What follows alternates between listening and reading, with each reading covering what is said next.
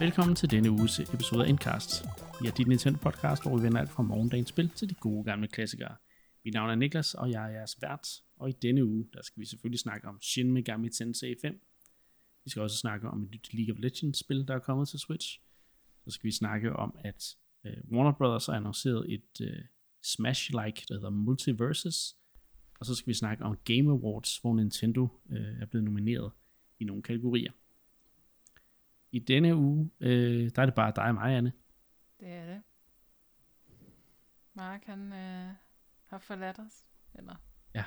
Nej, bare for han, han, er, han er meget, øh, meget presset i denne uge, så vi tænkte, ja ja, vi, det kan vi da sagtens øh, tage ja. selv.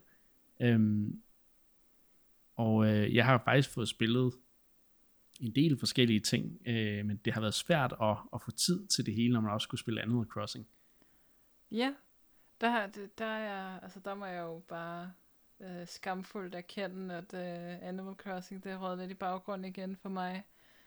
Ja. Og det er bare det der med, at øh, Animal Crossing er bare sådan et spil, jeg føler, jeg burde købe digitalt, men jeg er for nær til at gøre det nu, når jeg har det fysisk. Fordi lige så snart ryger et andet cartridge i min Switch, så får jeg bare ikke spillet det. Og det ærger mig lidt, fordi jeg nød egentlig rigtig meget den nye opdatering her, men mm der er bare så meget at lave. så, ja, det, altså det, det er ret vildt, hvor meget der, altså november måned virker lige pludselig ret øh, pakket, ikke? Jo, det må man sige. Øh, også når vi kommer ud af oktober, så har man også ret meget med, også med, med TV64-spil og så videre. Mm. Øhm, men øh, man kan sige, at der er to spil, der har fyldt hos mig, og det har været tre spil. Det har været Shin Megami Tensei 5, og så har det været Animal Crossing, og så det her The Ruined King og League of Legends Story, som vi også skal snakke om. Mm. Øhm, men jeg ved jo, du også har spillet uh, Shin Megami Tensei 5. Det har jeg. Og jeg var jo sådan set faktisk lidt i tvivl, om jeg overhovedet skulle have det.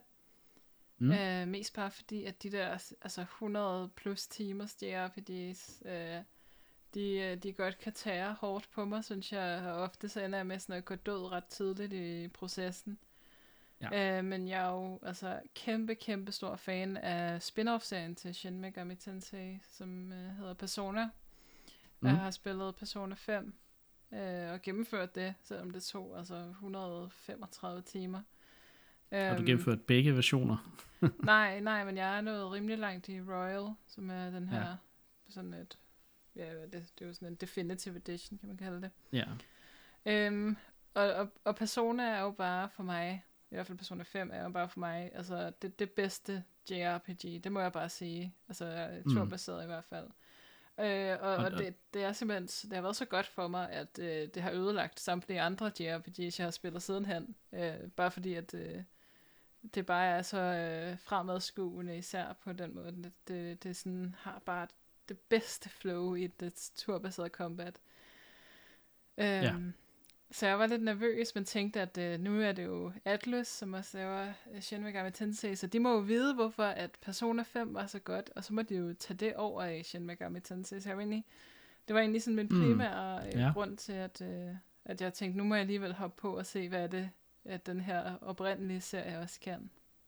Ja, det, det er lidt omvendt for mig faktisk, jeg startede jo faktisk med at spille Shin Megami Tensei, øh, før jeg spillede Persona. Øh, jeg startede med Shin Megami Tensei 3, som vist hed Lucifer's Call i Europa.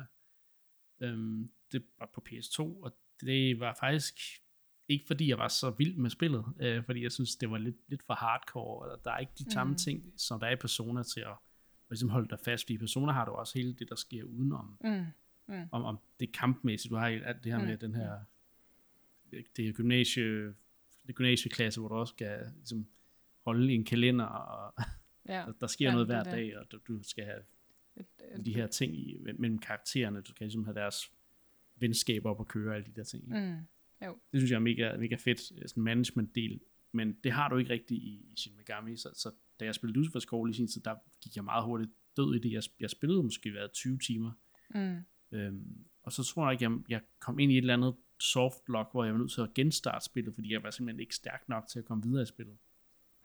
og det var simpelthen ja. for, det var, det var for hårdt at starte forfra i det spil, fordi det var meget, meget tungt og meget, meget, øh, mm. meget, meget svært. Øhm, og det er sådan noget, jeg også kan mærke i, i femmeren her. Hold da op, hvor er det svært at turbaseret JRPG. Ja. Øhm, jeg har været død 20 gange på 5-6 timers spiltid, øh, tror jeg, noget af den stil, fordi øh, ja, det er virkelig, altså, når du, når du øh, bare sådan siger, jamen, jeg, den her kamp, der gik fint, jeg kan bare over til den her øh, gruppe af andre monster, det skal nok gå. Ja. Så det er først, jeg bliver spurgt om, at jeg kommer ind i kamp, det er sådan, øh, du, kan, du kan få lov til at betale ud af og, og, og, og hvad hedder det, skride for kampen. Mm. Øhm, det tænker jeg, det gider jeg ikke, det er jo, jeg skal jo bruge mine penge, og så bliver jeg bare nakket. så. Ja. Men, men, men det, er, det er også lige, lige et sidespor, ikke? Men, øh, jeg synes, det er svært. Det, det er mit ja. første sådan, indtryk af spillet. Men hvad, hvordan, har, hvordan har du, øh, altså, når du kommer fra Persona og går hen til Shin mm. Megami mm. Tensei 5, hvad, hvad er sådan, ja, hvad er dine første tanker? Åh, min første tanke er, at det, altså, det er jo sindssygt flot, og jeg synes sådan, for vidt også, at, øh, at universet virker interessant, og, og det er jo virkelig en flot ørkenverden, man ligesom kommer ind i det her sådan, øh, ja, man ved jo ikke rigtigt, hvad det er, om det er sådan en fremtidsverden, eller om det er sådan lidt en drømmeverden, det er sådan lidt, eller det kan jeg i hvert fald ikke selv sådan øh, afkode endnu. Øh, super flot og interessant univers. Jeg synes, at uh, main characteren ser virkelig uh, sej ud. Det er jo sådan en meget mm. androgyn person, må man sige. Ja, det må man sige. Jeg, jeg havde jo faktisk troet, det var en, en, en kvindelig hovedperson. Uh, mm. i, i, efter, ud fra de, fra de trailers, jeg har set. Uh, det, det, det ligner ikke så meget japansk udvikler og, og lave hovedpersonen til et karakter, hvor man er lidt i tvivl. Men, men det har de så gjort her. Det synes mm. jeg var interessant. Det synes jeg er meget sejt. Ja. Øhm, og var egentlig ret hyped, ind, lige indtil jeg kom ind i den første kamp, hvor at jeg bare kunne mærke, at det, her, det er altså ikke personerniveau af turbaseret kamp, og det ærede mig bare, fordi at egentlig så synes jeg, der er nogle meget sjove ting, altså modsat personer, hvor man jo har et, sådan et party af, af mm. karakterer, man ligesom kender fra den rigtige verden, og så kommer man ind i, i den, de der, den der sådan drømmeverden. Her, der, har, der, der er det jo nærmest et Pokémon-spil faktisk, ikke? Du, du møder jo. nogle dæmoner, og så, så tamer du dem ligesom, eller snakker med dem på nogle forskellige måder, og så kan de sådan join dig. Øh, og, og, det jo på mange måder minder om, om, om Persona. Ja, ja, det, det gør det egentlig. Udover at de så er dine deciderede party members. mm, mm. Ja, øh, og, og det, er jo, det er jo sådan virkelig et fedt univers. De her monstre er jo virkelig sådan, altså, de er jo meget unikke. Jeg synes ikke, det er rigtig minder om, om nogle andre sådan spiluniverser og nogle virkelig sjove Nej. dæmoner. Øh, som de man... tager jo sådan fra alle religioner nærmest i, øh, og, og, og hvad hedder det, myter og ting og mm. sager, som man overhovedet kender. Øh, ja. Ja, det er sådan... både øh, alle de japanske dæmoner, som vi kender dem. Øh, mm, mm. Og du har alt muligt fra vestlige, øh, vestlige ja, eventyr og, og så videre, ikke? Du har jo, også den bestøvlede kat. ja. Ja, og det er virkelig, jeg synes egentlig, det, det, det er nogle super fede karakterer og sådan noget, men, mm. men jeg føler bare ikke den turbaserede combat. Det, det er sådan, altså fordi, ja igen, jeg keder, det skal have den personer hele tiden, men det er bare blevet sådan benchmarket for mig. Det, det er al fremtidig sammenligning af turbaseret combat, det vil være for mig. Fordi ja, der bare er sådan et, et perfekt flow i det spil, og der synes jeg bare allerede her i, i, til at starte med, at det, det bare, det føles ikke lige så godt. Der er sådan mange, mange flere små, irriterende pauser, som bare er elimineret i personerne. Og det synes jeg bare er ærgerligt. Altså, når, når de har ja. lavet noget, der er perfekt, hvorfor så gå tilbage? Og, og det er bare ja, sådan det, nogle, det. Det, det er sådan nogle små ting også. Øh, for eksempel det her med, jeg, jeg synes det er rigtig frustrerende faktisk, at spillet ofte benytter sig af, at du er ude i den her overworld, og så står der sådan tre fjender sammen. Men de tre fjender, de repræsenterer tre forskellige kampe. Mm. Så du slår ind ihjel. Der, der kan være tre, tre fjender, eller der ja. kan være andre typer fjender i de ja, kampe. Ja, præcis. Så, så du, der står måske en bestøvlet kat, men så når du går ind i kampen, så joiner der en slimklat og en eller anden underlig mm. dæmon. Øhm, og så når du ja, er færdig med kampen, så, så, er der så, to, så står der så stadig to bestøvlede katte ud af Overworld, ikke? Og så har du hele, det her, hele tiden det her med, at du skal se de der transitions, ikke? Sådan fra, fra Overworld og ind i kamp, og ud af kamp, og så ind i kamp, lige med det samme igen. Hvor at personer havde bare sådan nogle små nice systemer, hvor at, at hvis der var et, en, en, hvis der stod to fjender ved siden af hinanden ude i Overworld, og du så slår den ene ihjel, så kommer de andre ind automatisk som sådan en second wave af fjender uden at du skal mm. ud og kamp og ind i kamp igen. Øh, og, og det er bare noget af det, der gør det sådan, det kommer bare til at føles meget hurtigere, ikke? fordi noget af det, der er, sådan er problemet med turbaseret combat, er jo ofte det her med, at man sidder bare og venter lidt på sådan nogle ligegyldige ting, ikke? Altså i Pokémon har vi jo snakket tit om det her med, sådan, så skal man læse alt muligt tekst om sådan critical hit og sådan noget, og det, er bare, det, det tager bare lang mm. tid at komme igennem, ikke? Det var en af grundene til, at, at Sword and Shield føltes så gammeldags, ikke? Fordi mm. at det bare var den gamle Pokémon-kamp, øh, kampsystem, mm. Uden noget moderne sådan øh, ting. Og du slår virkelig i hovedet på sømmet med, hvorfor det er, at jeg faktisk er gået væk fra mange superbaserede spil. Mm. Det plejede at være min yndlingsgenre mm. tilbage i ja, nogle af de ældre generationer af konsoller. Og der, ja. Det er bare som om, at det, det, det, det, det, er kun de, det er kun de spil, hvor man hvor det bliver mere dynamisk og mere sådan øh, der, skal, ja, sige, der, der, der er ikke sådan de der små afbrydelser ja. hele tiden af sådan ens input. Man kan ligesom hele man føler ikke, at sådan spillet tager over. Du har ligesom hele tiden der, kontrollen. De der ligegyldige små ting med animationer, der tager for lang tid, eller mm. øh, transitioner mellem forskellige ting, det, det, det bruger man meget til. Jeg synes sådan set ikke, at det er så slemt i Nej, nej, det, det er ikke så slemt. Men jeg kan godt forstå, hvis du laver sammenligning med Persona mm. 5, som har meget dynamisk og meget meget hurtigt flow turbaseret ja, kamp. Ja, det er det virkelig. Det, det er virkelig noget af det, som, som spil, de, nogle af de spil i dyre JRPGs, der har de ting, mm. de er så meget bedre. Også uh, Octopath Traveler har et meget, meget ja, jamen, det er øh, rigtigt. hurtigt system, hvor, hvor tingene bare sker bang, bang, bang, bang, mm. og du har sat det i gang. Ikke? Uh, det kan jeg, jeg rigtig godt lide. Og jeg synes, det er ærgerligt, fordi at det er som om, mange af komponenterne er der. Det, det mangler bare de sidste 10% til bare lige at føles flydende. Mm.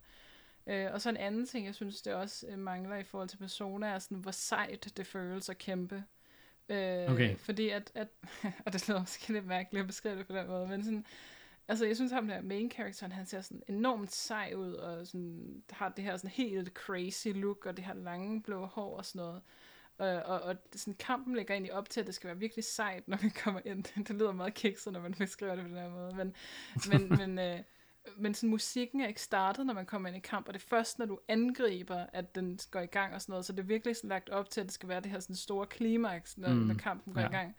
Men så har hovedpersonen bare en virkelig, virkelig, virkelig kedelig angrebsanimation, som også virkelig bare blegner i forhold til det, man, man kender fra Persona.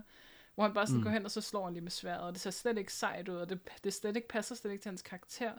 Og, og det er bare sådan, det, det, for, det, det giver bare ikke den der følelse af, at man er sådan powerful dæmon øh, menneskefusion, som man jo spiller i, i Shin Megami Tensei 5.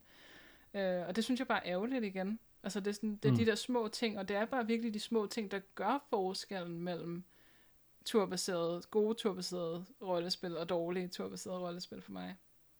Ja. Øhm, men okay. altså, sådan, udover, udover sådan, selve sådan, altså hvordan det føles, gamefeel og sådan noget, så synes jeg egentlig, at det, det er ret fedt. Øh, jeg kan også meget godt lide den her gimmick, der er i, i, i kampsystemet med, at hvis man laver et crit, så får man en ekstra tur og sådan noget, og det, ja. det giver sådan lidt nogle andre dynamikker, end man kender fra, altså det, det minder måske lidt om noget, vi ser i sådan noget Bravely Default eller sådan noget, men, men jeg synes alligevel, det, sådan, det har lidt sin egen ja. charme. Men, men det, det fungerer også godt der mm. jo, altså i Bravely Default og Octopath, hvor du kan få de her ekstra ting, så du kan få flere actions ind, og det er det, der gør turbaseret combat mere interessant. Ikke? Mm. Uh, og, og jeg, jeg synes, uh, jeg synes faktisk, det er ret, uh, det er et ret cool system, og, og vi kender jo mm. det weakness-systemet. Det har de jo haft, tror jeg, siden måske, jeg ved ikke engang, det har været det siden det første Shin Megami Tensei, men det føles lidt sådan, ikke? Altså, jo, jo, jo. Ja, med, at du har de her forskellige magier, du skal ligesom finde ud af, hvad er monstrene svage overfor, og så når du også ja, skader om deres weekends, får du også en ekstra tur. Og sådan noget. Det, det, det synes jeg fungerer rigtig fedt. Mm, det gør øh, det helt Nogle gange er jeg lidt i tvivl om, hvem der så får den tur, om du kan give den videre og sådan noget, men det er jeg lidt forvirret omkring. Men generelt set synes jeg faktisk, at mm. spillet er ret klart i mail omkring, hvordan systemet ja. virker, og mm. det, det er faktisk mange JRPGs, der har svært ved. Jamen, det er rigtigt. Det, det, og det, det synes jeg, mm. det, det skal jeg faktisk snakke om, når jeg skal snakke om, om The Rune King, men, men det, i, i den, øh, Shin Megami Tensei 5, der har det faktisk, der synes jeg faktisk, jeg ved ligesom, hvad det er, jeg kan, og hvorfor jeg gør det, og mm. hvad der er godt, og sådan mm. noget, ikke? Um, så, så egentlig synes jeg ret godt om, om kampsystemet, øh, ja. og jeg synes, det er fedt, det der med at, at mix and matche med, hvad for nogle monster du har på banen. Du, kan, du har ligesom sådan en stockpile, hvor mm. du kan summon andre monstre ind, ligesom i Pokémon. Ja, ja. Så du ligesom kan tage den, der nu er bedst. Altså, det, det minder faktisk rigtig meget om Pokémon. det er måske faktisk bare et federe kampsystem ja, øh, ja. end, end Pokémon. Noget, der måske har fulgt lidt bedre med tiden, trods alt. Ja. ja. Også fordi der kan du, men der kan du, har du også x antal moves, du kan have, der kan du så bare have flere end fire. Mm. Øh, men du kan også ligesom vælge ind og ud, og du kan, øh, det har vi så ikke snakket om nu, men, men udenom, det der ligger udenom kampsystemet, det her med, med, med, med typer af, af monstre, og hvad for nogle spells de har, det kan du jo ændre rigtig meget på via det her fusion-system, Mm. og hvor du kan tage essences fra andre dæmoner og sætte ind i, an, i en anden, som, som så kan lære en ability, du måske ikke normalt ville kunne lære. Mm. Øhm, der er selvfølgelig noget med, med, med typings, hvor der er nogle ting, de ikke kan bruge ordentligt og så videre, ikke? men Jo. det er stadig det er fedt, du kan customize det så meget, og så kommer hele det der fusion-system, Mm. som er, også er, er kendt for, for Shin Megami-serien. Jeg tror faktisk også, du har noget lignende i Persona. Jamen, det er præcis kan- det samme nærmest som ja. Persona. Du, du kan fuse dæmoner, og så få en ny type dæmon, hvilket Mm. også, altså, overvej, hvis du kunne gøre det med Pokémon, ikke? Det kunne være så fedt.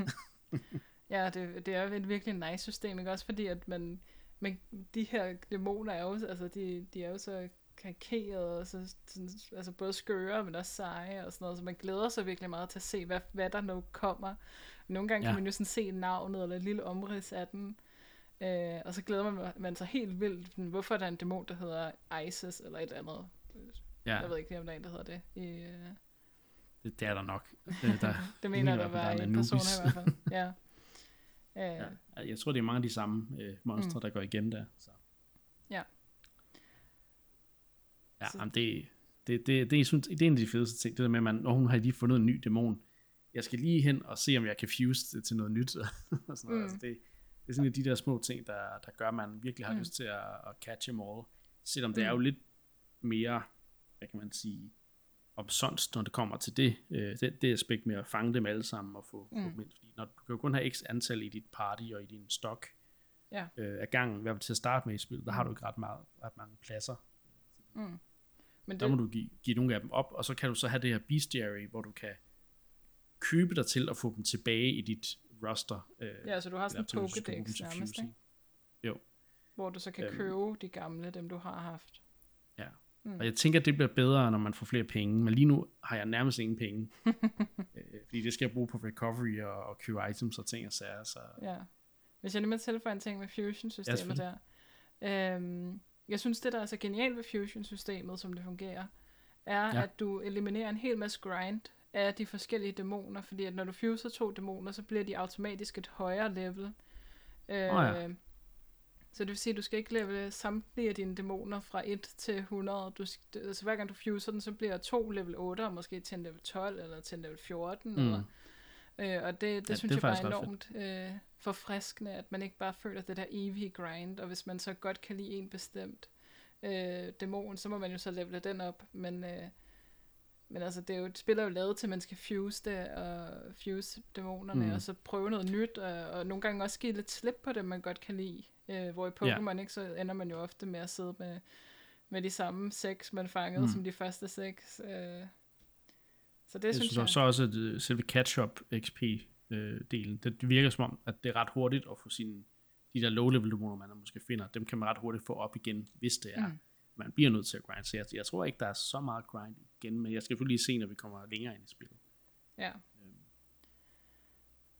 Ja, så jeg tror sådan En- over, ja. overordnet for mig er jeg sådan, altså jeg, jeg synes ikke, jeg er kommet så langt, men noget af Nej, det, som det jeg er måske øh, savner lidt, er sådan, at indtil videre, så er jeg bare gået i sådan en lang ørkenbane, som føles sådan lidt lineær.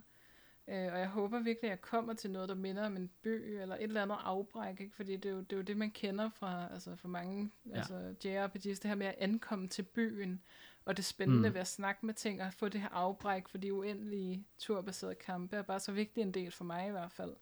Så det kan er jeg godt følge dig. Jeg er sådan lidt loren jeg- ved, at der er ikke Som jeg- rigtig...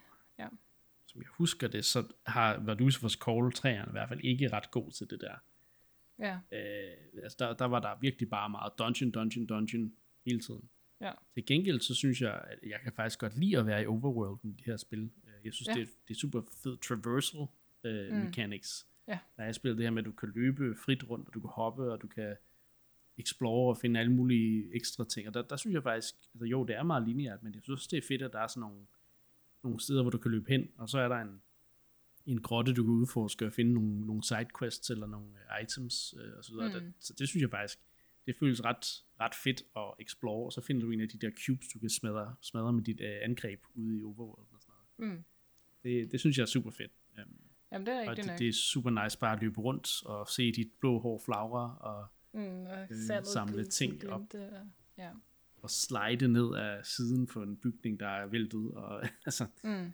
Sådan ting, det synes jeg, de har nailet rigtig godt, og det, det er nogle ting, som jeg også godt kunne tænke mig flere uh, turbaserede spil, de ligesom gjorde sig i, at det var fedt at rende rundt i verdenen, i stedet for at det bare skal være sådan noget med, at så kan du rende rundt og trykke af og snakke med folk, uh, og måske loot nogle chests. Uhu.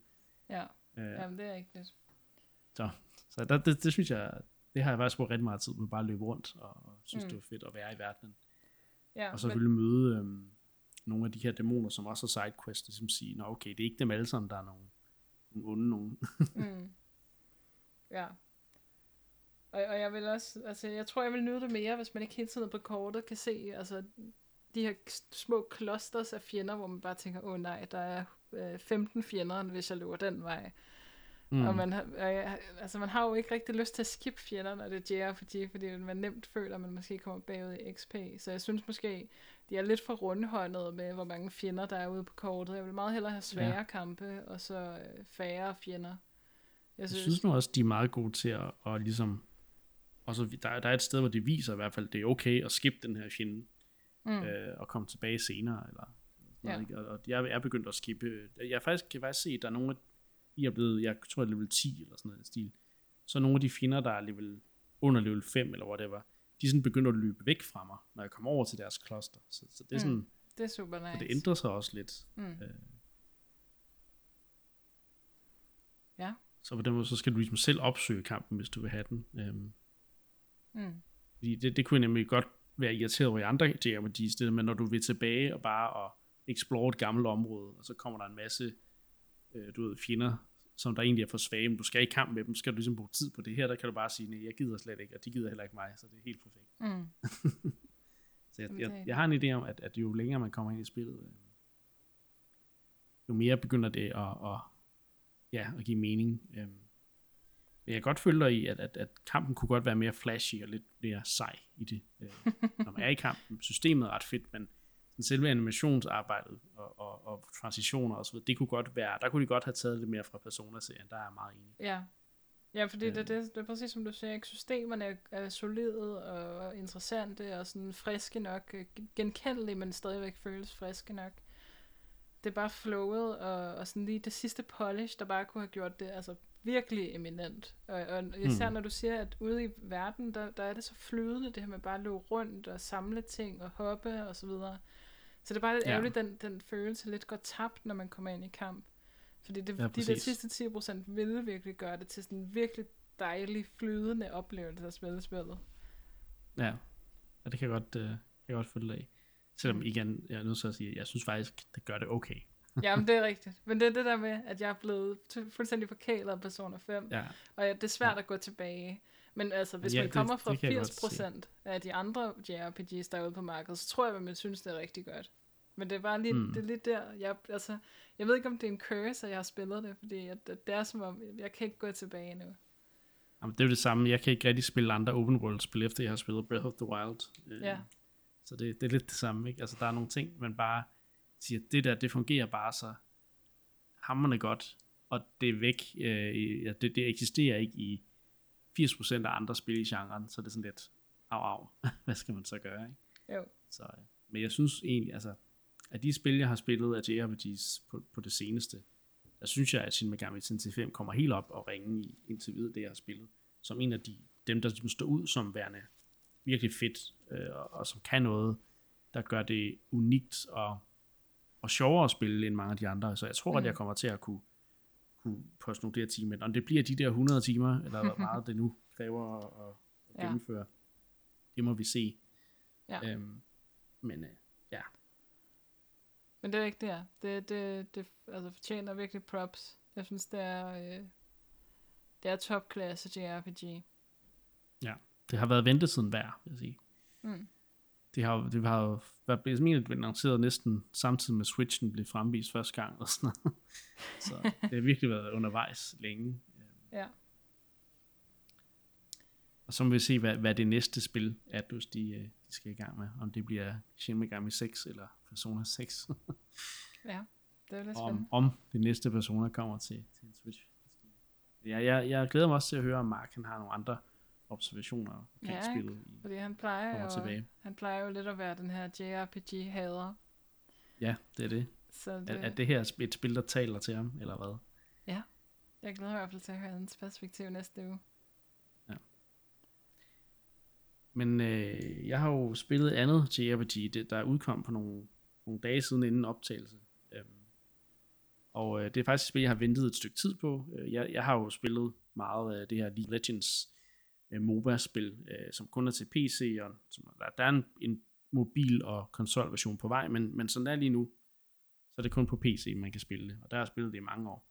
Men jeg har altid været sådan lidt ærgerlig over, at, at den, det univers kun er i et MOBA-spil, hvor du ikke rigtig får mulighed for at udv- øh, udforske andet end du kan læse nogle baggrundshistorier og nogle øh, karakterer og så videre, ikke? Øhm, men nu kommer det første sådan store spil, som ikke bare er et MOBA, men som rent faktisk er et turbaseret rollespil, øhm, sat i et bestemt event i den her lore om, omkring League of Legends universet, som hedder Rune Terror.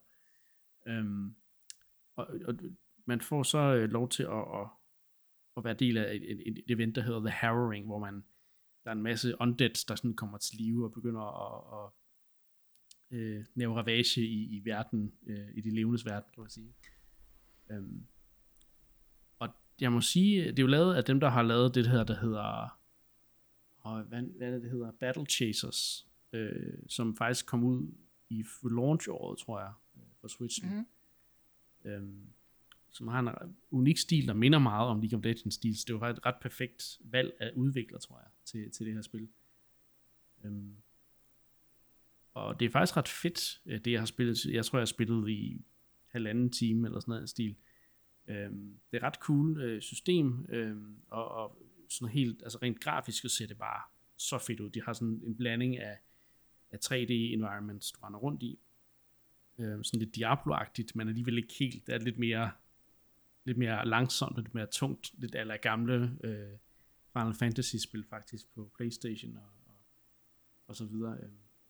Men øh, og så, så kommer du så ind i og har sådan nogle cutscenes, der sådan er helt hand-drawn, som om det er sådan en tegneserie, du sidder og læser, og det, det, det fungerer ret fedt med de der to ting. Øhm, og så kommer du ind i kamp, hvor der også er en blanding af, af hvad hedder det, 2D, øh, t- 2D, øh, hvad hedder det, ja, teksturer og noget 3D, øh, der ligesom blandes sammen, ikke?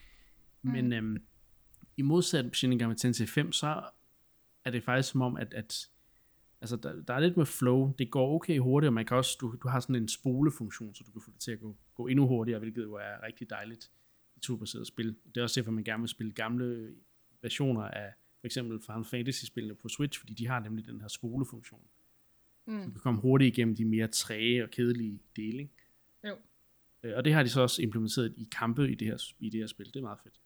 Mm. Men systemet er virkelig, virkelig komplekst, og jeg forstår ingenting af det, selvom jeg også sidder og prøver at læse de der tutorials, der kommer op, så jeg, er nød, jeg tror nærmest, jeg er nødt til at starte forfra i spillet, fordi jeg, jeg forstår ikke, hvornår noget er godt. Der, du har sådan et lane-system, hvor du har nogle, nogle abilities, der koster mana, og de kan, der kan du så vælge, om de skal være i fast lane, standard lane eller power lane, hvor det så er i forhold til, hvor hurtigt wind-uppet er, og hvor stærke angrebene er. Og så kan du ligesom se nede i bunden af skærmen sådan en, en rækkefølge med, hvornår det er hvilken karakters øh, tur, og så er der også noget environment, der har en tur og sådan noget. Det er meget, øh, meget komplekst, som det er lige nu, og jeg har allerede set tre karakterer, der har tre forskellige sådan, main mechanics, og jeg er fuldstændig forvirret indtil videre. så jeg lader mig bare øh, sådan lidt styre af, at det ser flot ud, og jeg kender nogle af karaktererne fra, fra MOBA-spillet og sådan noget. Mm. Øhm, og det, det, det fungerer egentlig ret godt for mig. Øh, og også det, det, altså det, det er super fedt, men en kamp, der, der skal jeg lige bruge noget tid på at sætte mig ind i det. Ja. Ja, det lyder også som om, at, øh, at der er noget potentiale måske, men at det er lidt, øh, de ikke sådan rigtig kan kommunikere så nemt. Det er måske blevet lidt for komplekst, og der er måske ikke blevet brugt nok tid på at lave en ordentlig tutorial. Må, måske er det bare for mig. Jeg, jeg synes bare, at når jeg sætter op mod Shin Megami Tensei 5, som egentlig også har et okay altså komplekst system, så er det bare som om, jeg forstår det system meget nemmere, end jeg forstår det her uh, The Rune King uh, system. Ikke? Mm. Men det stærke for spillet er så, at du har de her cool karakterdesigns, og Mm. øh, du ligesom får lov til at se øh, nogle, nogle figurer, som du ikke rigtig kender så meget baghistorie for, men, men som du ved, okay, de her, har alle de her flashy one-liners og super cool abilities, og så se, hvordan de ligesom har oversat det til et øh, RPG-spil. Det er, det er ret cool at se, og så igen, at de rent faktisk formår at udvide historien omkring, øh, his, altså omkring verdenen og omkring områderne, du er i. Øh, Ja. og sådan noget. Og jeg vil faktisk sige, at, at hvis man ikke, hvis man har kigget på League of Legends og tænker, ej, det, det skulle lige, lige for, for, altså, for svært at komme ind i sådan et MOBA-spil, der kræver rigtig meget øhm, viden omkring, hvordan du gør det. Der er meget med teamplay, og så har du hele den her, det her aspekt med, at League of Legends community er ligesom kendt for at have en meget, meget hård tone, og er ikke særlig sød mod øh, nybegynder og sådan noget. Mm. Men hvis man alligevel synes, at det ser super fedt ud, det her univers, så vil jeg så sige, The Rune King og League of Legends Story er et super, altså super fed indgangsvinkel til universet, og ja, øh, har, har ligesom, ja, har en meget mere casual, øh, hvad hedder det, casual øh, udgangspunkt. Øh, Mm. Så. Mm. Jeg vil anbefale, hvis man er interesseret i, i League of Legends universet? ja, det er nok lidt der, der, det, det der sådan er mit problem her. Mm. Fordi at, øh, jeg er egentlig sådan super fascineret af øh, League of Legends universet. Jeg har også sådan fulgt med sådan lidt på sidelinjen med det her band og sådan noget, de har sat sammen. Ikke? Den her Ja. K-pop-gruppe er det jo nærmest. Øh, okay. og synes virkelig, at de, de har gang i noget fedt med sådan at, at brede deres brand ud og karakteren ud til flere spillere og sådan noget. Så jeg synes, at det er en super nice tendens, det her. Men samtidig så er jeg aldrig øh, selv kommet ind i League of Legends og føler måske, at der er andre MOBA'er, der er mere til mig. Øh, og så er det, er det jo sådan lidt en... Altså, det, så ved jeg ikke rigtigt, om, om jeg kan komme til at sådan, synes om... Eller jeg vil jo sikkert synes om spillet, men, men jeg er bare ikke lige så tilbøjelig til at købe det. Nej, nej, nej. Jeg har, jo, jeg har jo købt det, fordi jeg er League of Legends fan, kan man sige, ikke? Mm. Så udfordringen for dem er jo nok at sige, at, at det her er et spil, der kan få folk ind i, universet. Øhm, Men jeg kan ja. så fortælle, det ikke det eneste, de har gang i, fordi der er et andet spil, jeg kan ikke huske, om det er udgivet, men sådan et, et øh, lidt mere simpelt øh, spil, øh, som handler om noget med nogle, nogle, øh, med nogle robotter og nogle, øh, de der små øh, horrorvæsener, mener jeg. Øhm, og og der, der, der er ligesom også lavet det, og så det- har de også annonceret to andre spil i forskellige genrer. Der kommer et uh, action 2D-platformerspil med en karakter, der hedder Echo, som hedder uh, Convergence, som de lige annoncerede, og så kommer der også uh, ja, et, et spil, sådan et uh, puzzle, 3D-puzzle-spil, tror jeg faktisk, um, med, Hmm. med Nunu og Willem, som er sådan en, ja, en lille dreng, der render rundt på sådan en kæmpe yeti, og det, det ser ret sjovt ud. øhm, Ja. Så har de jo lige udgivet den her Arcane øh, tv-serie, sådan en computeranimeret øh, serie på, øh, på Netflix, øhm, som også er helt vildt fed, og, og som virkelig sætter, sætter fod i historien omkring verdenen og alle de der ting, som jeg også nævnte fra, fra det her. Så de prøver virkelig at få folk ind i folden, og ligesom sige, det kan godt være, at vi har, altså, vi har en fed verden her. Det kan godt være, at I synes, Legends er for meget, men prøv at se alle de andre tilbud, vi har. Mm. Øh, og jeg, jeg håber virkelig for dem, det, det, det virker, fordi jeg, det, det er sådan nogle ting, som jeg egentlig havde håbet, at, at Blizzard havde gjort med, med Warcraft-serien i mange Mm. år, ikke? som de ligesom øh, bare har siddet lidt på, på hænderne, og ikke, Ja, og ikke lavet andet sige. end, Det må man sige. end en, ja, så er de udvidet til andre genrer, som Heroes of the Storm, Mo- MOBA-genren og så videre, ikke? Men, og, og Hearthstone, men de har ikke rigtig gjort andet for ligesom at altså, lave en tv-serie, for eksempel. Mm. øhm, Nej, men det er virkelig sådan øh, den nye generation af udviklere, ikke, som forstår det her sådan, øh, sådan ja, cross-media-univers, ikke, hvor Ja. man kan altså man, der er mange måder at få sit brand ud på, ikke? Altså, og League of Legends har bare været virkelig gode til at, at få det ud på alle mulige måder, ikke? Også med bandet og så videre. ja, Øh, og det, ja. ja. Det, det, det synes jeg er mega sejt, at de virkelig får det ud på den måde.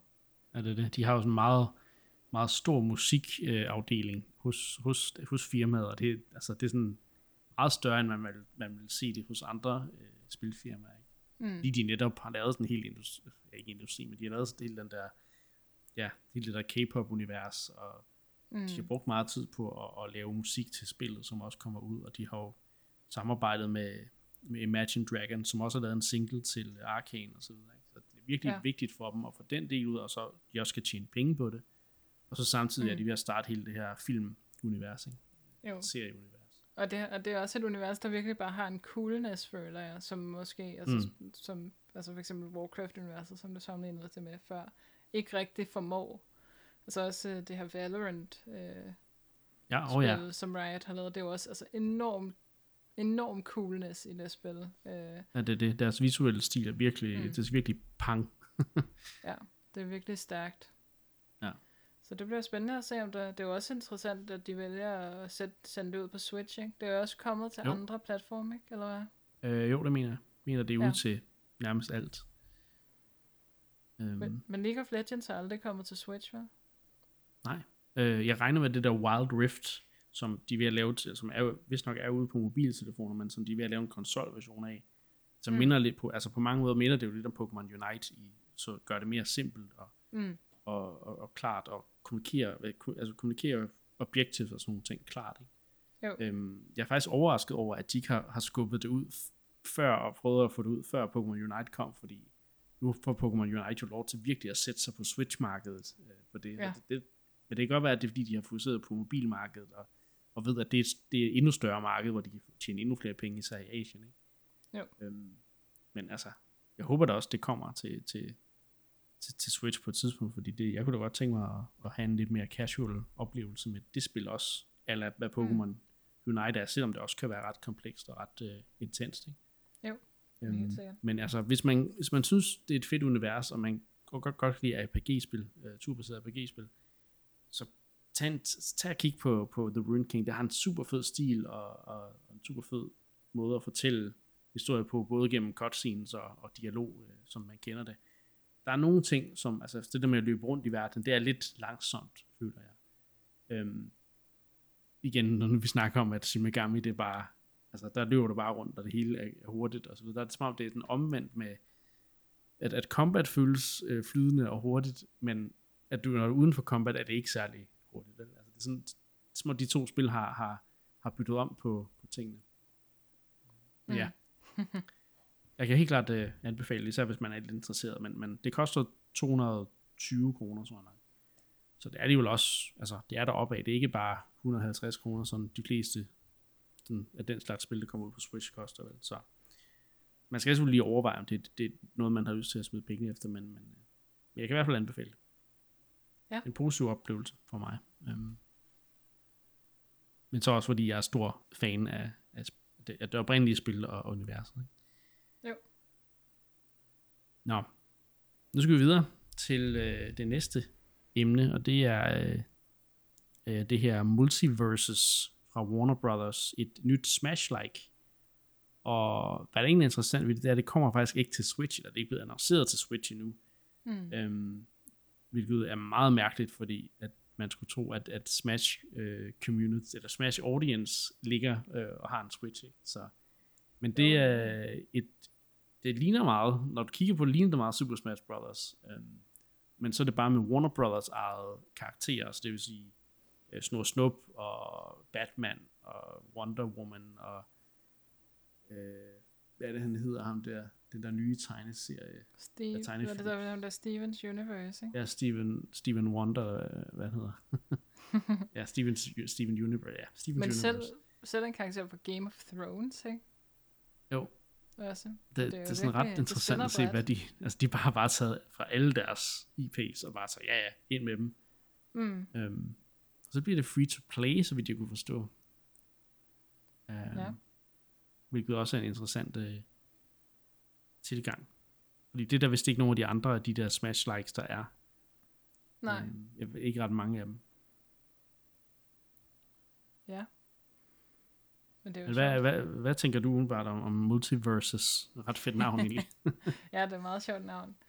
Og hvad tænker jeg? Det er sådan virkelig en, øh, en tendens i industrien for tiden, ikke? Øh, Smash indledte jo lidt med det her med, at nu skal vi øh, få alle mulige forskellige karakterer i et spil, og Fortnite ja. har jo i den grad været med til at samle op på den tendens, ikke? Og skal bare, altså, det, det handler jo mere om andre universer i Fortnite, end det, end, end det handler om Fortnites univers. Øh, ja, på en eller anden måde. Øh, nu til dag, så øh, det, det er meget sjovt, det er virkelig den her kæmpe tendens lige nu med, at nu skal vi bare prøve at putte så mange forskellige branded øh, karakterer, IP og sådan noget ind, ind i et kulturprodukt, og gerne sprede det så meget som muligt ud. Mm. Øhm, som om det bare sådan er en god idé i sig selv. Um, ja. Og det er det jo så også, ja, ofte. Uh, altså jeg er måske ikke sådan, altså jeg føler måske ikke på samme måde, jeg har sådan en tilknytning til Warner Brothers, sådan meget forskellige artede uh, karakterer uh, roster her. Nej, det, det, um, det er øhm. virkelig all over the place. Ja, det må man sige. Så altså sådan, personligt er jeg måske ikke sådan super interesseret. Øh, men, Nej, altså... men, men hvis du altid har drømt om uh, Snor Snup i Smash Brothers, så er det jo helt perfekt det her. ja, alle de ønsker, som folk havde til Smash, de jeg, kan jo lide. Jeg kan også godt lide, at i traileren, der lægger de meget vægt på, ja, det er en meget unik oplevelse, der er co-op, og, og vi har virkelig brugt meget energi på den her co-op oplevelse. Um, hvor jeg er sådan lidt, okay, det, det har, altså, det har Smash, altså det der to mod to, det har Smash altså også kørt meget på. Uh, men, men jeg kan godt forstå, at de prøver ligesom at, at, at lave, ligesom gøre det mere unikt. Det er noget, du kan øh, bruge dine teammates abilities. For eksempel har sådan noget sådan en tunnel, hvor han ligesom graver sig ned igennem jorden, og den kan hans mm. teammates så også bruge. Og sådan ting. Så der er nogle, mm. nogle, nogle mechanics, hvor, co-op mechanics, hvor du ligesom arbejder sammen mm. som et hold med, ved at kunne bruge mobility. Der, der kan jeg godt se et lidt mere unikt fra Smash Bros., hvor du ikke som sådan har så mange af den slags mechanics, men mm, mm. Ja, og gør det til sådan slutte op som sådan en helt revolutionerende måde at lave øh, 2D-platform fighters på, ja, må vi se, ikke? Men, men jo, de skal jo, jo selvfølgelig prøve at sælge det på en eller anden måde. Men, men det giver super god mening, ikke? fordi vi ser jo, at, at sådan teambaseret spil er jo det, der, altså multiplayer-spil er jo det, der sådan mm. virkelig kører for tiden, ikke? Og hvor sådan den der solo-oplevelse, den måske, ja. den, den er sådan ikke lige så øh, til, meget til stede. Øh, altså hvis vi kigger generelt, ikke også, altså alle de her Battle Royale spil, som jo startede meget med at være sådan en 100 øh, mod 100, eller hvad man kalder det, ikke? Øh, jo, jo. Eller, der er ligesom de der squats modes. Ja, ja, præcis, øh. ikke? Så det, altså nu handler det meget om squats og ja. teams og, og samarbejde og sådan noget. Øhm. Jeg synes faktisk, de, de er sjovere, de der Battle Royale spil, man spiller i squats og kan mm, hjælpe hinanden. Det er det. Øhm. Det er det men det, igen, det er det samme med League of Legends, ikke? som vi snakkede om før. Det, mm. det er også fedest, når du spiller med et hold, hvor du kan sidde og kommunikere og planlægge. Um, mm.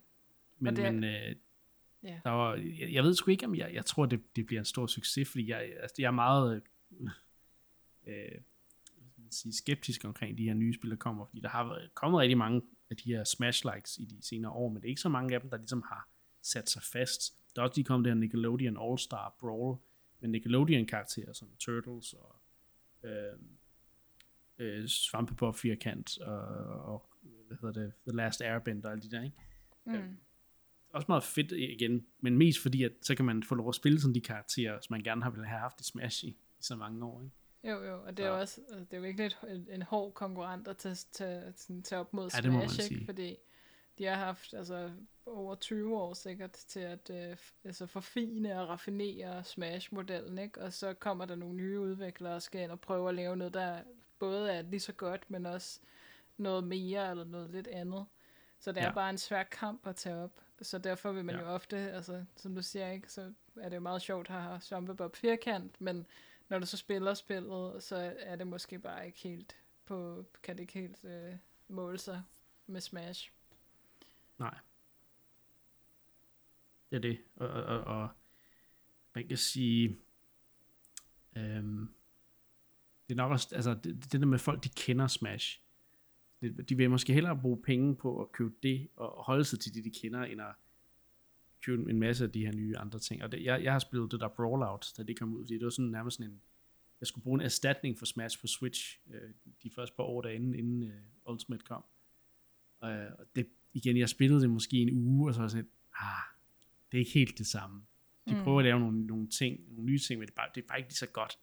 Så, men jeg, jeg skal have prøvet både Nickelodeon All Star Brawl her, så håber jeg da også, at de ombestemmer sig og udgiver Multiverses til Switch. Jeg synes, det er virkelig næsten at skyde sig selv i foden og lade være med at udgive det til Switch. Men Ja. det kan være, de har en eller anden, det kan være, der er en eller anden begrænsning med, at det skal være free to play, og det er nogle bestemte platforme, de vil udgive det til, og så er det ikke kompatibelt med Switch eller whatever, men Ja, det er svært at vide. få det til at virke. Warner Bros. Come on, come on. Mm. nu må vi se. Men øhm, ja. Øhm, jeg vil også gerne lige øh, snakke lidt om øh, The Game Awards, Ja. som jo er det her årlige øh, show, meget amerikanske show med, med, med hedder, reklamer og, og hele muligheden fra Mountain Dew og Mm. Dorito. Og, og det er jo øh, Jeff Keighley, øh, Ja. øh, journalist-darling i USA for, inden for spilindustrien, som jo af- afholder det hvert år, og har også Mm. virkelig begyndt at køre på med de der sommer øh, Gamefest ting, og Mm. er en del af Gamescom og sådan ting. Han har jo virkelig fjernet sig selv fra, fra E3, som han også bare var del af, men det, det gider han ikke have noget med at gøre mere. Men mm. så har han ligesom lavet det her Game Awards, den, den store vinter øh, ting at se frem til som gamer, ikke? Øh, hvor, du, hvor Mm. de, de øh, hvad hedder det, kåre det bedste, de bedste spil det forgangne år, og Mm. alle de der ting. Det skal være så episk og storslået som muligt. Mm. Og øh, det er jo ofte, at, at fordi de skal være så bredt rammende som muligt, så er det jo ofte, at Nintendo ikke har så meget øh, presence i de her events, men de plejer alligevel altid at være en partner og, og komme med nogle, hvad kan man sige, øh, fede øh, annonceringer. Vi kan ikke huske, der var, øh, at de viste rigtig meget fra Breath of the Wild til Game Awards øh, show engang, som var en virkelig, virkelig cool ting, hvor, hvor Miyamoto og Aonuma, de stod og, og lavede sådan en live demo. Det var altså ret cool. Ja. Øhm, så det er alligevel en historie med Nintendo og The Game Awards. Øh, Ja, apropos Men jeg... Persona 5 tidligere, ikke, så var det jo også til Game Ja. over til Joker. Han blev annonceret som den første DLC til Smash. Ja, præcis. Hvilket jo stadigvæk er vildt, når Persona 5 ikke findes til, Nintendo Switch. sige. Men det var alligevel... Sakurai synes ikke, at han var så sej, at han skulle altså med. Mm. Øhm, men ja, øh, jeg vil lige starte med at snakke lidt om, hvad for nogle kategorier, hvor Nintendo ligesom er nomineret. Så kan vi snakke lidt om også, er der, er der en grund til, at, at er, er, er, det, er det normalen, eller er der også en grund til, at der måske er så få kategorier, som de er nomineret? Det spoil, spoiler alert, der er ikke så mange. men altså, Mm. jeg, jeg, jeg prøver lige at liste. I Ja. årets spil, øh, der er ligesom fem nomineret, og der er Metroid Dread med i øh, den kategori, som nomineret til årets spil. Det er jo meget Mhm. mm-hmm. fedt. Og, og Ja, kan også det afsløre, at det kommer nok også til at være på min liste. Ja. Men det er jo så blandt en masse andre PlayStation og Xbox eller PC-spil. Mm. Resident Evil, 8 Village og Mm. sådan nogle ting. Øhm, så i øh, bedste mobile game, ikke overraskende, der er Pokémon Unite med. Øhm, Ja. Og det er jo, øh, altså, nu har jeg faktisk lukket, øh, jeg, jeg skulle måske egentlig have snakket lidt om, jeg, jeg kan lige prøve at, at snakke om de spil, som det er op imod, øh, i den kategori. Det er sådan noget som Genshin Impact, Fantasian fra, øh, hvad hedder det, en, den forhåndværende øh, Final Fantasy Mm. skaber, Mm. s- øh, og så har vi sådan noget som League of Legends Wild Rift, og, og et eller andet Marvel-spil, jeg ikke har hørt om. Marvel Yep. Future Revolution. Men mod, ud fra de spil, der tror jeg faktisk, Pokémon Unite har en ret stor øh, chance for at tage den der. Så nu må vi se. Øh, Ja. I jeg Action Adventure, eller hvad siger du? Jeg vil bare sige, jeg tror måske også, det der Fantasian godt kunne løbe med det, men jeg er lidt Ja. i tvivl om præcis, hvordan afstemningen fungerer. Det er sådan, man kan godt stemme, men der er også en jury og sådan noget. Ja, så det er præcis. lidt, der er øh, ligesom en jury, der vægter mere, men så kan der ligesom også være, så kan du også selv gå ind og stemme. Jeg mener også, at man ofte nævner det spil, som der har fået flest stemmer, men jeg, jeg kan ikke helt huske det.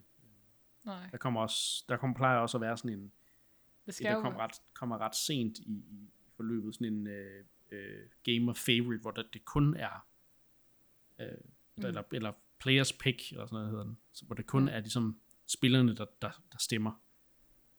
Ja, ja, Og der ja. har øh, Three Houses faktisk vundet et årene. Ja, det var så øh, sjovt. Fire Emblem. Det var, det var så fedt. Altså, det, Men det altså, var det, er virkelig jo- cool. det er jo ikke et rigtigt amerikansk awardshow, hvis, sådan, øh, hvis det ikke er sådan lidt korrupt, den, den Ja, ja, ja. udvælgelsesproces, Lidt der foregår. Ikke? nepotisme. Og, Lidt nepotisme og lidt øh, vennetjenester og sådan noget. Ikke? Det, skal jo, det er jo en del af Ja. det. Ja, det- hvad hedder det? Um, Jeff Keighley er jo, er, jo, meget gode venner med, hvad hedder han, Hideo Kojima, som er jo Metal Gear-spillene. Ja. Og, og Death Stranding, hans seneste spil, det, det, det kom jo ind Det og vandt alle hvert mulige, år. Ja. Ja, ja, præcis. Så kom ind og vandt, vandt alle mulige ting. Der følte man også bare sådan lidt, ah, ah, strammer ind. Men, men det var også, det var fair nok at have spillet med, kan man sige. Jo, jo, jo. Ja, der var jo nærmest en award, altså, der var altså, dedikeret til ham, ikke? Med sådan noget Director of the Year, eller sådan noget, som ikke har været der siden eller før, altså. Sådan. Ja, præcis. Ja. Der er best game direction, men, men ja, det er ikke helt det samme, tror jeg. Øh, men ja, øh, næste best action adventure øh, spil. Øhm, og der har vi selvfølgelig Metroid øh, Dread igen. Øhm, skal vi se en gang. Og det er så op mod sådan noget som Psychonauts 2, Ratchet Clank øh, fra Playstation, igen Resident Evil Village og Marvel's Guardians of the Galaxy, som egentlig også er ude på, på Switch jo. Øhm, så den kan sige, der har de også et spil. Men jeg har så mest gået efter spil, der den er kun ude på, på Nintendo-platform, ikke? Hmm. For ligesom at, at så jeg tror ikke, der er så mange, der har købt Guardians of the Galaxy til Switch, som der er til Playstation eller Xbox. Øhm, Men, men man kan selvfølgelig sige, det er ude til, til Switch også. Øh, Men jeg synes, det, det, er, det er sjovt at kigge på de her eksklusive spil øh, til Nintendo, ikke? for at se, hvor meget de ligesom rammer øh, bredt også. Og øh, så er der Best Roleplaying. Der har vi faktisk to spil, øh, som kun er ude på Nintendo. Det er Monster Hunter Rise og Shin Megami Tensei 5. Um, Ja, det var utroligt, de Og kunne nå at spille det til at nominere Shin Megami Tensei 5 på de få dage, der var mellem det udkom. Og... ja, det blev men jeg, jeg tænker, det, det, det er fordi, at de også har tid til at spille det til, det, til den endelige afgørelse skal falde. Ja, um, det, det, det er jo først i december måned, starten af december, at vi skal have det her award show, ikke? Så, jo. nå. Um, for lige at nævne nogle ting, så er der to uh, Bandai Namco-spil. Der er Scarlet Nexus og Tales of Arise deroppe imod, som er sådan en Playstation uh, og Xbox-spil. Um, så selvfølgelig Cyberpunk 2077, som ikke nåede med i sidste år i, i hvad hedder det, i Game of the Year, som jo har været meget omdiskuteret i starten af året Det på grund af sige. mange negative ting, men øh, nu må vi se, øh, hvad for et spil, der ender med at, at kunne tage Best Roleplaying. Jeg tror, Shin Megami Tensei 5 kunne, kunne, da godt, kunne da godt løbe med den. Øhm, den næste kategori, vi skal snakke om, det er jo Best Family Game. Og det er jo øh, en, en, Det er jo Nintendos kategori, ikke? det, er, det er den, der er lavet til Nintendo-spil nærmest. Ikke? Jeg tror, var det sidste år, der nærmest kun, eller var der kun Nintendo-spil med i den, den øh, kategori, eller er det ligesom i år, fald. hvor der er et spil, der ikke er Nintendo? Øh, fordi vi har Mario Party Superstars, New Pokémon Snap, som jeg faktisk havde glemt udkommer i år. Vi har Super Mario Bros., uh, Super Mario 3D World og Bowser's Fury, og så har vi WarioWare Get It Together. Og så er det så It Takes Two fra, øhm, fra EA, det her øh, co-op øh, spil, hvor, hvor, hvor man skal spille to for at gennemføre det. Øh, Meget Mm. interessant spil. Men igen, det er jo Nintendos hedder det, øh, Kategori. kategori, så hvis de ikke render vand der, så er det sgu lidt pinligt. Øh, Det må man sige. Selvom It Takes Two er, har faktisk fået ret, ret meget ros i, i medierne, så Ja, men kunne godt. Og her er ham med Josef Fares, som øh, jeg står bag. Han er jo også øh, ven af Jeff Keighley, ikke? Han har jo lavet, han har jo Mm. været med til flere af de der Game Awards. Ja, havde han ikke en eller anden berømt tale, hvor Jo, han, han han sagde, bandede os the forud. Oscars, ja. Jo, det er rigtigt. Det var ret sjovt. Noget af en Øhm. person, ja. Og så er der to kategorier tilbage, hvor Nintendo er med. Der er Best Multiplayer med Monster Hunter Rise, og så er der Most Anticipated Game, hvor Breath of the Wild 2, eller som de skriver. The Sequel to The Legend of Zelda Breath of the Og Wild. det er jo det officielle. Øhm, men det er, så det er jo Most Anticipated Game. Det er jo så et spil, man ser frem til, kan man sige. Det, Ja, ja. det er op imod uh, spil som Elden Ring. Og, til Og det kommer til at tabe til Elden Ring. Altså, det er der ingen tvivl om. Ja, må ikke, må ikke Ja. det gør det, hvis ikke, at det, der er selvfølgelig også øh, andre spil som det nye Horizon. Altså jeg, jeg vil være skuffet, hvis Horizon Zero Dawn 2, øh, det, det ligesom vinder over Ja, det vil jeg Breath of the Wild 2 i, fordi jeg, jeg, der synes jeg ligesom, det er ret klart, i hvert fald det er de spil, for mig i hvert fald, der er mest, man ser mest frem til, sådan, der kan mest for open world genren, ikke? Ja, Men der er jo så sådan nogle spil som Starfield fra Bethesda og, og God of War, øh, Ragnarok fra Sony, ikke? Jo. Så det, det er sådan rimelig, den er faktisk Men ret altså, spændende, men nu ja, må vi se, om nogle af de spil så er kommet ud næste år, og så de, om de så kan vinde Game of the Year, ikke? Men jo, Jo. Jeg, jeg tror også, jeg er med dig der, Elden Ring. Jeg føler nærmest, at det var en altså, nærmest identisk situation til sidste års Game Awards, hvor det også var Elden Ring, Ja. sequel til Breath of the Wild. Uh, der Ja, var det er op. det. Og så Og nu må de- Cyberpunk. Nu håber vi, de kommer ud næste år. Det må man jo håbe, ja. Men ja, Så. så. det er jo ikke... Altså, jeg føler ikke, at Nintendo har repræsenteret så meget. Altså, selvfølgelig har de deres egen kategori, og det er jo også fint. Men øh, Ja, de er med i 7 ud af 30 kategorier, kan jeg afsløre. Nogle af kategorierne, det er også noget som Best Esports Game og Best Esports Player player, og ja, ja. Coach. Altså, så de, der vil de ikke rigtig kunne være med, vel? Men nej, nej. 7 ud af 30 er alligevel lidt... Det er under 10, ikke? Jo. Men, men Så det er altså, under 33 procent. vi har jo snakket om, ikke? Der har jo ikke rigtig været den der sådan... Altså, kæmpe nye Nintendo-spil i år, på samme måde, som der har Nej. været tidligere. Vi har ikke haft et, et Odyssey eller et Breath of the Wild. Nej. Vi har haft et nyt Metroid, 2D Metroid, men det er jo heller ikke et, et revolutionerende Metroid, kan man sige. Og det er jo heller ikke den type spil, som sådan generelt går hen og vinder sådan noget Game of the Year. Altså, Nej, det, er- det er de der open world store rollespil og sådan noget typisk, vi ser, ikke? Øh, Actionspil og sådan noget. Så, ja. Jo. det er det. Store, meget, meget dyre AAA-produktioner. Mm. Øhm, men jeg synes, det er fedt. Det er, et- det er et fedt kado til Metroid, og ligesom sige, hey, I skal da også, øh, altså, det, Ja. det skal da også med i, i, i nomineringen til Game of the Year. Altså, det, Mm, helt sikkert. men, men fedt. ja, altså, det er det der med, Nintendo har nok haft et, et år, hvor de har fokuseret lidt mere på de der lidt mindre udgivelser. Måske Mm. også på grund af corona, som vi har snakket om. Ikke? At de har haft nogle ting, hvor de har været blevet forsinket på nogle af de helt store spil. Og så har de ligesom udgivet noget som WarioWare og Mario Party og Mm. øh, nogle genudgivelser som Skyward Sword HD. Det er jo, der er jo slet ikke på nogen lister, og det vil heller ikke rigtig give mening at tage et, et, et re, Mm. remaster med. Man kan så sige, at Super Mario 3D World og Bowser's Fury er der så. Men det er nok, fordi det er Mario. at Det kan, det, det kan komme med der. Det skal med. Ja. Ja. Det har garanteret også været nomineret dengang, at det kom ud til Wii U i Best Family Game, kan jeg forestille mig. Jeg kan ikke engang huske om... Jeg tror, jeg tror, det var dengang, det hed Video Game Awards. Mm. Det kom ud, men... Um, Men altså, jeg Men, glæder øh, mig jo til Game Awards, ikke? Og det er jo det også godt, fordi at Mark han plejer at være sådan negativ, sådan noget, det er lige meget, og Jeff Keighley han er også bare sådan en flødebold og sådan noget, ikke? Men nu er han her ikke til at sige de ting. Så nu kan vi jo glæde os over, at øh, vi kan få lov til at have vores guilty pleasure med overdødige og øh, øh, totalt overreklamerede øh, award shows. Jeg må sige, det, det awardshow har virkelig, det er virkelig vokset for mig. Altså, det er blevet bedre og bedre år for år, selvom man også bare sidder i 80% af tiden og bare tænker, ej, hvor er det nederen og reklamefyldt og kedeligt. Men det er også fordi, de har alle de der world premiere, som man også lige skal se. Altså, Ja, det har de begyndt at fokusere endnu mere på, ikke? fordi Jeff Keighley har set, okay, det, det får dem bare, det får folk ind for at se det jo. Det er jo det, ikke? Og det er jo også fedt, altså det, og så, ja, awards er jo sådan lidt mere med, ikke? Altså, Jeg, jeg kan da også huske, at jeg tudede da dengang, at, at øh, jeg tror, der Reggie, der holdt øh, tale til, øh, hvad, der, der, lige efter, øh, hvad hedder han, øh, altså, øh, Iwata, han var, han var gået bort, ikke? Altså, der, der, der kunne jeg da huske, ej, det, uha, det ramte mig sgu. ja. så, så altså, det er jo ikke, det er ikke, fordi det ikke er godt for ingenting, vel? Altså, det, det kan nogle, nogle ting. Det Men det. der er alligevel også nogle ting, hvor man tænker, ah, det, det er lige lidt skuffende. Altså, for eksempel det der, der altid har sådan lidt andet musical øh, inter, intermission, og den er bare altid sådan lidt vandet, og sådan lidt, lidt for kort, og ja. ja. lidt for rushed. Og sådan, det slutter se, altid sådan lidt jo. abrupt, ikke? Men det der, der er sådan lidt Jo. andet med awardshow. Slutter, slutter altid sådan lidt abrupt efter sidste øh, pris er givet. og nu, noget. årets spil, det var det, hej hej. Ja.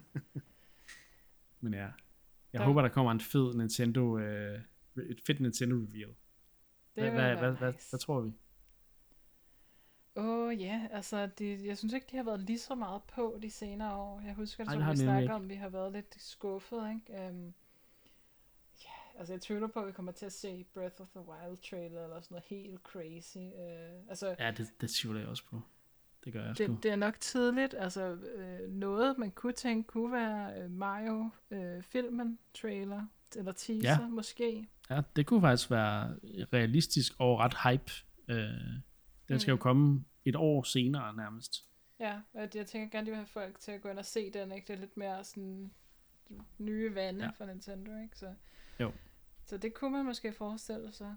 Mm, som, det bliver nok noget mindre noget, ikke? Så vi, var det ikke Bravely Default, vi så sidste år, mener jeg? Jo. trailer til.